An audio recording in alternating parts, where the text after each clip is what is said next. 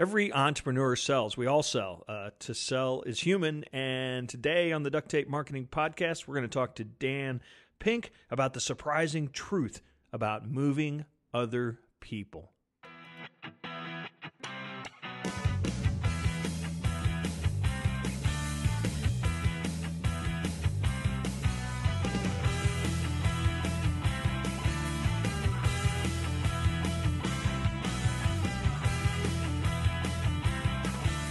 Hello and welcome to another edition of the Duct Tape Marketing Podcast. This is your host, John Jantsch. My guest today is Dan Pink. He is, on top of being a return guest, uh, he is the uh, best selling author of some books uh, Drive, Free Agent Nation, Johnny Bunko. Really, books that have, in my opinion, been some of the greatest in terms of being out ahead of the way we work and how it's changing. And today we're going to talk about to sell is human, the surprising truth about moving others. So, Dan, welcome back. John, it's great to be back. So, my dad was a salesman, and I mean in the true sense. He got up yeah. on Monday, packed the car up, took the bags, went out to the, the small towns. In fact, he called on Sam Walton uh, back in the Ben Franklin days, um, and and I loved it that you started this book with the the, the Arthur Miller quote because uh, I, I, distinctly remember him talking about uh, you know through the years he would say you know everyone sells for a living. The only difference is that I know that that's what I do, um, right. and I love that. I mean, that seems to be a really really major theme in this book, isn't it? Uh, it is. I mean, it, as your father figured out long ago, and as and as Arthur Miller wrote in that that that sad but great play, Death of Salesman, uh, we are all in sales, and especially now, uh, there's been a lot of changes in the nature of white collar work that has meant that whether we are actually selling in the sense of making a cash register ring, um, like your dad did, or you have, you have still one out of nine people in the U.S. workforce are doing that. Um, but you also have uh, the rest of us doing things that are kind of sort of like sales, what I call non-sales selling. They're persuading, influencing, convincing, cajoling, um, and um, we're all, you know, like it or not, we're all in sales now. Well, and and you, to quote from the book, uh, we all seek resources other than money, and I think that's a that is a, um, sure. a killer way to define that. Uh, and and you know, yeah, I mean, it's resources like time, attention, yeah, yeah. effort, and it's true whether we're at work. It's true whether we're with our family. I mean, that's the, just the nature of what it is to be human. Well, here's what I'm uh, curious about, though, because I think in a lot of ways we've always done that, whether we called it selling or not. I don't think that's really changed. But what I see the dramatic change is the role of the traditional salesperson uh, has certainly changed. I mean, in many cases, they can walk into, you know, used to be salesperson would walk in and, and inform the person about the, the product or the features or, or you know the problems they were having. And now that person uh, quite likely has more information about the, the product and the features and the problems that they're having uh, than that salesperson. So uh, I mean in a way when I read your book and, and by the way first I just need to tell you it's a great book. Hey, but uh, when I read the book I, I found myself thinking you know this is for the traditional salesperson certainly as much as it's for the entrepreneur or the business owner who finds themselves selling as well. Uh, sure. I mean, and, and, your point about information is exactly is exactly it. And a lot of what we know about, and it has huge implications. Uh, so, so for instance, in many cases, the actual traditional salesperson was the holder and the receptacle of all the information. So, if you were to walk into even 25 years ago, walk into a Chevy dealership, that Chevy dealer knew more about Chevys and cars than you could ever know. Um, and and now um, and and that has a number of different implications. It has an implication for what a salesperson actually does. It also is a reason why a lot of us kind of look down on sales. We think of it as sleazy or skeezy because when the seller knows more than the buyer, the seller can rip people off. Um, this is why we have caveat emptor. So this world of information asymmetry is what defined the sales relationship for a long time. But as you're saying, John, that information asymmetry is ending, and so when the buyer can know as much as the seller, that it's just a it's not a change in degree, it's a change in, in kind. It's a fundamentally different activity. And and so traditional salespeople have to rely on a whole other set of qualities and a whole other set of abilities. Well, well, yeah, because I mean, the only reason to have a salesperson is that that person uh, is adding value to the relationship or the conversation or, or the process, right. right. And so, so I mean, would it be safe to say that salespeople now have to figure out an entirely different way to add value?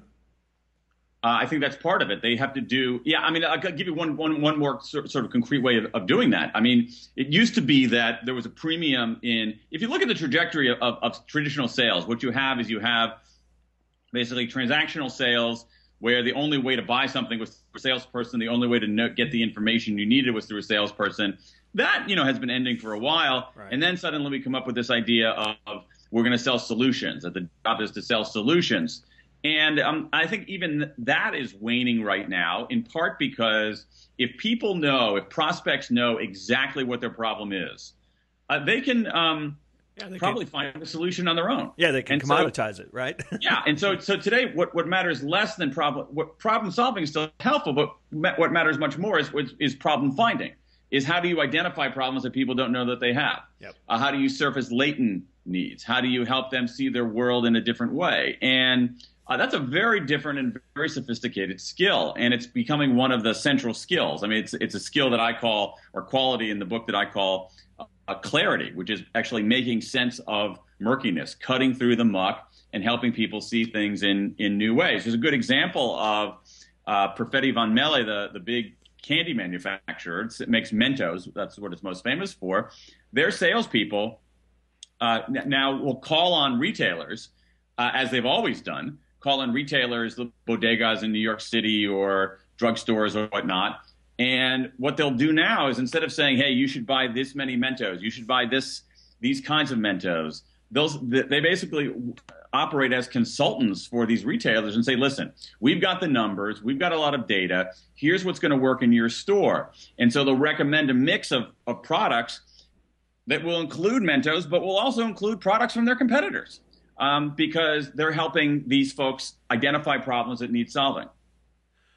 Well, and and in some ways, would you? I mean, I've actually been saying for a long time. I mean, if if the traditional sale, you know, if I don't need the traditional salesperson, meaning I don't need them to come knock on my door and and and you know try to figure out what my problem is for me. Um, if that role has gone away, then I mean, are in a way are are salespeople now? I mean, because what you just described to me sounds like what every marketing department should be doing.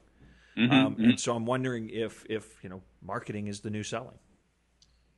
I think there's something. I think there's something to to uh, to say for that. But I also think more broadly that just the whole the whole idea of of of selling is woven through in everything that everybody is doing. So I'm going to give you another example. So I write a little bit about a couple a, couple of technology companies. One is called Palantir Technologies, uh, three hundred million dollar company in in uh, the Bay Area.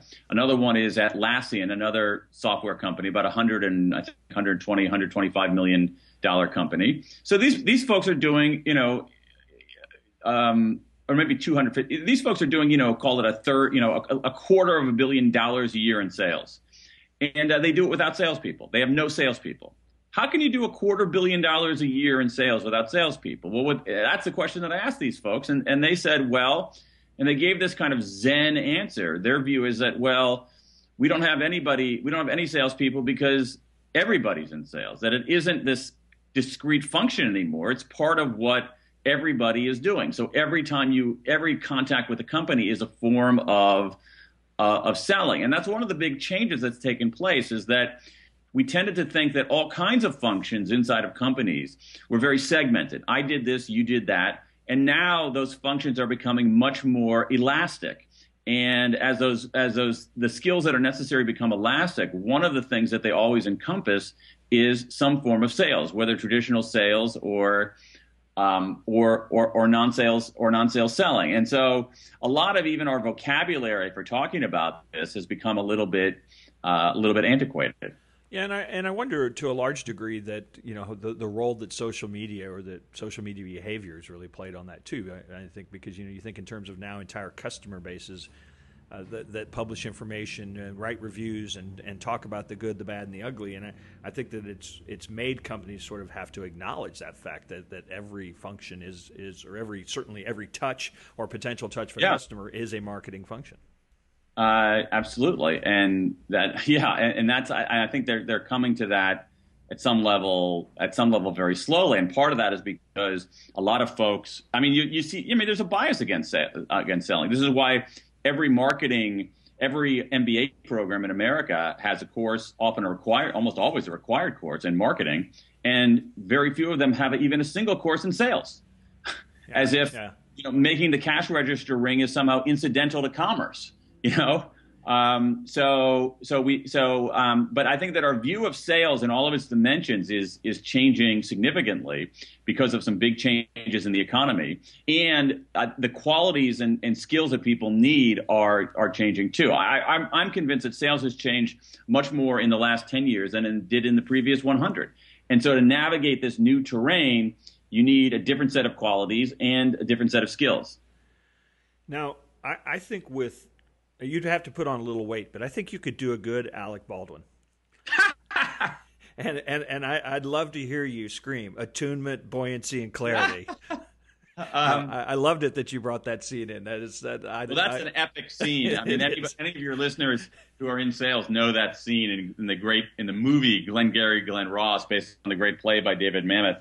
This is actually the scene that we're describing here is actually not in the play. It's it's special for the movie, where this young Alec Baldwin goes into this dodgy real estate firm called Mitch and Murray, kind of insults them, questions their masculinity uh, and then tells these salespeople how to sell, and, and he gives them the ABCs, and he says, all, A always, B B C closing, always be closing, always be closing, and that's our view of of sales, you know, this steamroller approach. But now in a world where buyers have as much information as sellers, where buyers can do a lot on their own, where we're all in sales now, even if the cash register doesn't ring, that always be closing has been surmounted, supplanted by the new ABCs, which are attunement, buoyancy, and clarity. Attunement, buoyancy, and clarity. These are the three qualities that are necessary in either traditional sales or non sales selling. Attunement is understanding someone's perspective. Buoyancy is so important. It's the ability to stay afloat in what one sales guy told me is an ocean of rejection. And then clarity is again, this move, which we talked about earlier, from problem solving to problem finding, and also being able to frame your messages, frame your attempts at influence in ways that we know will persuade people. You know, one of the uh, elements you have in, I, am pretty sure it was in attunement, is this idea of mimicking. And I think a lot of salespeople probably have been taught that and, and kind of get that idea. And I, I remember early on in my, in my career, I was uh, calling on an, an older uh, Jewish gentleman, definitely from Brooklyn, um, and and had the you know the right out of central casting almost, you know, the accent and everything. Right. And I remember I started falling into the patter and, and about halfway through it, he said, what are you doing? you know, are, are you mocking me? And I thought, oh, this, this isn't working exactly like it's supposed to, but it was sort of unconscious, you know, but, well, but it's funny. But I think that's a really good point. I mean, mimicking is something that human beings do naturally and it, it typically, it typically is unconscious. That is, it's, it's a form of affiliation. It's a form of bonding um, and actually, you know, there's some, you know, the, the, these, these principles of attunement, buoyancy, and clarity come from a lot of the social science research. And one of the things the social science says is that if you instruct people to mimic, not overtly, but but mimic, you know, but just be conscious of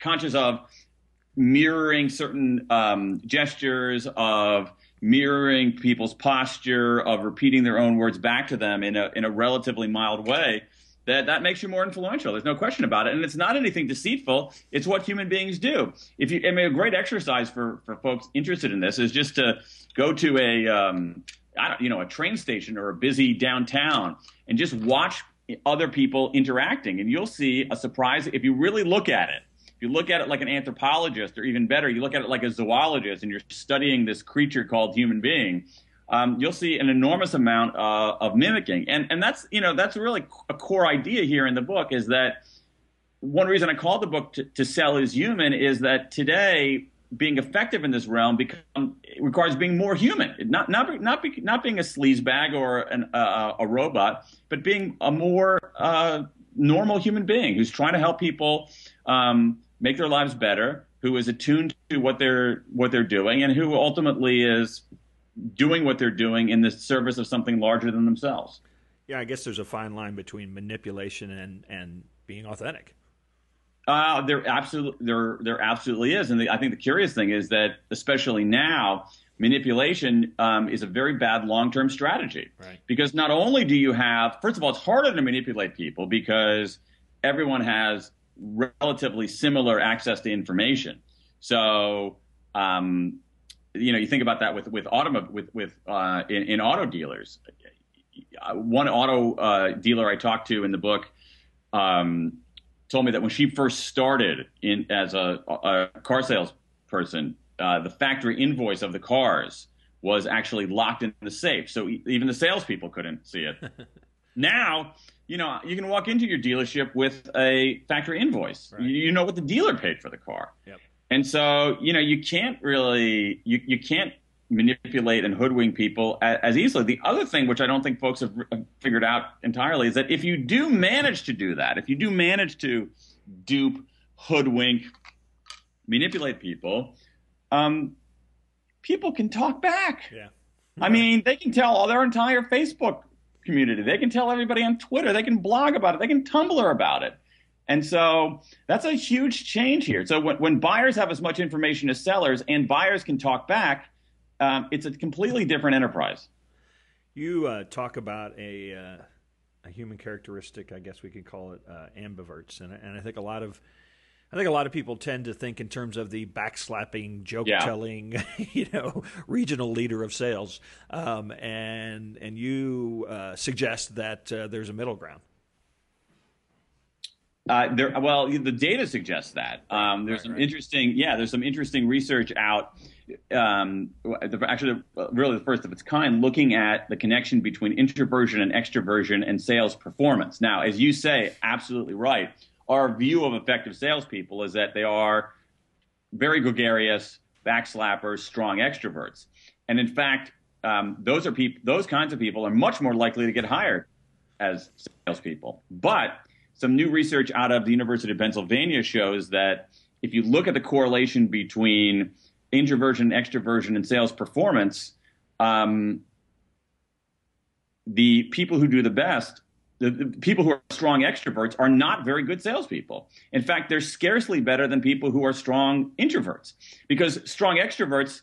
They, uh, they don't like saying no. They like to be the center of attention. They they talk all the time. They never shut up. Um, now, strong introverts are not that great either because they don't know when to push. They don't know when to close.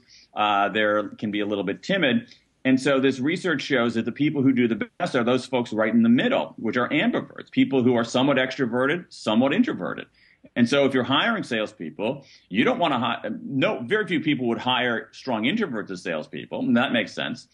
But they shouldn't hire strong extroverts either. They should hire the people in the middle, these ambiverts. And so it's really the ambiverts who are really doing, um, who, who end up performing at a higher level, despite the, the popular wisdom and despite evidence showing that that, that, that, that extroverts are more likely to get hired, they're less likely to do well. Well, and I, and I, think that that actually is not surprising to me. I think that that really supports this idea of elasticity too. I think because yeah, uh, that's a good the, point. Yeah. The, the, need for the well-rounded uh, yeah. approach, the teaching, and and all the things that you talk about. Um, the the book has a tremendous amount of exercises, and my uh, guess is that you're going to spend some time, uh, and maybe you're already doing this, but my guess is you're going to spend some time doing some sales training um, over the next few years, uh, just because I think people are really hungry for this. And and I don't have have you created a program uh, as such? If no, not, no, not at all. If no. not, I'd love to work with you on that. We just yeah, no, it's it's good. We actually I just I just took a little tentative step into the training business here by de- trying to develop a program around the ideas in another book, Drive. Yeah. So, yeah. Um, and that's and that's been working pretty well. It's pretty interesting, and so we'll see we'll see about this. But um, in the book itself, I also think that you know there's a lot of opportunity now. One of the great opportunities now throughout our world is the opportunity of some kind of self education online and whatnot. So this book, while you know it makes this argument that we're all in sales now, that sales isn't what it used to be we talk about, I say you got to have these three qualities attunement, buoyancy, and clarity. There are these certain kinds of skills that you need. but there are also all kinds of takeaways because I figure, hey, you know, people can do an exercise on their own or do an exercise with their team, and they don't necessarily need a formal training program for that. They can just read the, you know, look at the book, take an exercise or two, uh, retrofit it, and use it like that. And I think, you know, that's, um, I think that's that can be really effective for people. But I think you're right. A lot of sales training is is is still stuck in the old world of of inauthenticity and information asymmetry. Yeah, absolutely. So, in, in, fact, if if you wouldn't mind, I'd love you to kind of give a, a, a snippet of a, of one of these, um, the the time traveler. Can you can you pull that? Oh yeah, that's a really interesting one. Yeah, yeah. That's I, am glad you picked up on that because I think that's really cool. I've actually done it at my dinner table too. So this is an exercise in attunement. Again, attunement is, is how do we take someone else's perspective. And there's some interesting science behind that showing that um, you need to that that people who have a lot of power are less good at attuning themselves to others. You'd mentioned a little bit about mimicry. Um, we tend to think of, of attunement as kind of this very soft emotional skill, but it actually ends up being a much more sharp edged cognitive skill. And so, one of the ways to get better at this is an exercise that um, is, is actually an exercise from improvisational theater. And what it is, it's quite fascinating, is you, you take two people and you, um, one of them, you, you come up with a list you can do it in a group. So you get a group of people, everybody, you come up with a big list of things that didn't exist 300 years ago. All right, what what kind of stuff didn't exist 300 years ago? So it could be an iPhone, it could be a lawnmower, it could be um, um, uh, airplanes, it could be takeout Chinese food, whatever. Um, and then you pair up in teams and one person plays the role of someone from 1712, 300 years ago, and the other person has to plays the role of someone today and has to explain, take out Chinese food or an iPhone or um, a football goalpost to that other person from 300 years ago, and it ends up being preposterously hard because there's so many so much of what we talk about is built on a set of assumptions and a lot of times our communication goes awry in that we're not attuned to what the other person actually knows. And so this is a really, first of all, it's fun. Second of all, it's a really good wake up call about the need to be really attuned to who you're talking to and understand the world through their perspective. And we've done it. I mean, I have to, I hate to admit this. We've done it at my dinner table here with my kids who, um, and um, it's, um, it's, it's kind of, it's pretty interesting trying to explain a Big Mac to somebody from 1712. Yeah, because we always, you know, we default to it's like, oh wait, that didn't exist either. Exactly. Oh, like... but you even have, I mean, you even have, I mean, even the Big Mac is a, is an interesting example because it's like you have to explain the concept of food being prepared by strangers, which didn't really happen that much in 1712. Yeah. You have to explain that. You know, uh, one person eating a quarter pound of beef is a normal thing. You know, um, and let's not even get into sesame seed buns, right? There you go. And so, yeah, yeah. So it's it, it's another great exercise. And there are all kinds of things like that. And my theory of the case, always on exercises and takeaways, is things that are cheap and actionable. Um, and so I tried to. I think we got about we got about sixty or seventy, sixty, yeah, about 60 between sixty and seventy tools, tips, and exercises in here to help people get better at attunement, buoyancy, clarity, to help them get better at pitching, to help them get better at improv, to help them get better at serving. Yeah, no, that, I, I think it's awesome, and uh, and certainly, you know, one or two of those exercises is is work. In fact, I, I get to give my stump speech again about the value of books. You know, for twelve ninety five, you get you get that kind of thing that you can take away. Uh, you know, books are the books are the greatest deal on the planet. I, I, I, I mean, obviously, I'm biased on that, but I totally agree with you. I, I just happened to go away on vacation uh, this past week, the week that before we're talking here, John, and um, and um, and I read a few books, and it was like, wow, okay, look at what I mean. Yep. Took a few hours of my time, cost twenty bucks, and that was time and money very well spent. Absolutely. So I want to I want to end up today on on one of my favorite uh, topics that you talk about, um, and I think that that's obviously for salespeople, for anyone uh, that that is an entrepreneur, uh, this idea of of purposefulness. Um, that, that that that's coming through loud and clear. That that's becoming a core message. That that's becoming uh, a you know what we lead with. And and I think that that uh, certainly uh, as a salesperson and and again thinking attunement, uh, I, I, think it has uh, become something that we didn't talk about doing maybe 10 years ago and now has become sort of not only expected, but uh, but very attractive. That's absolutely right, and um, you know, there's all kinds of really interesting social science evidence on, on, this too. That actually, if we're trying to persuade other people, influencing other people, that appealing to a sense of purpose is actually quite effective. Um, not only is it a good and noble thing to do, but it actually works pretty well. And that's a surprise for people, but that's largely because they don't try it. So, um, so there's an interesting experiment in the that I describe in the book uh, uh, having to do with um, a hospital trying to get physicians and nurses to wash their hands, and they and, and it ended up they ended up showing this experiment ended up showing that um, that reminding the doctors and nurses and other healthcare professionals why they were in healthcare in the first place ended up uh, improving their hand washing inside of the hospital dramatically, as dramatic as any other intervention that had been tried. Uh, and it wasn't appealing to their their it wasn't giving them a snappy slogan. It wasn't uh, appealing to their self interest. It was appealing to a sense of purpose. And I also think that um, you know salespeople who who have a sense of purpose in what they're doing and who I, am pretty convinced, having talked to a lot of salespeople out there, that if you don't believe in what in what you're in what you're selling, um, you know, it's not going to work in the long term. You're going to run out of you're going to run out of steam. Anything, any kind of scheme will work in the short term. I'm convinced of that. Unfortunately, in life, but the um, the sustainability of not believing, trying to sell something you don't believe in, is is limited. People can see through that. And the other thing is, is that if you don't really believe in what you're selling, you're less likely to become an expert in it. And expertise matters a heck of a lot now in a world where problem solving matters less than problem finding. So having that sense of purpose in yourself and appealing to it in others is again not only a good thing for the world, but it's pretty darn effective.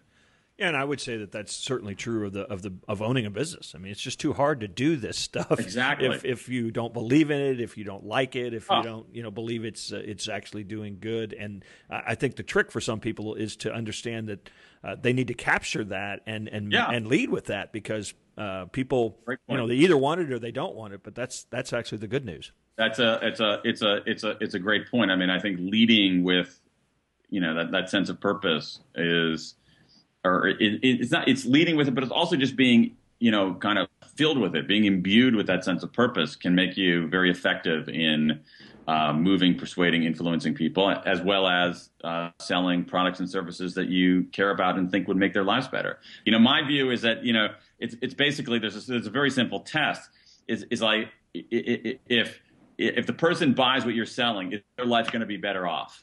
And if the answer is no, not only is it a moral mistake, but it's actually a business mistake. Yep. So time to go out and get a new job at that point.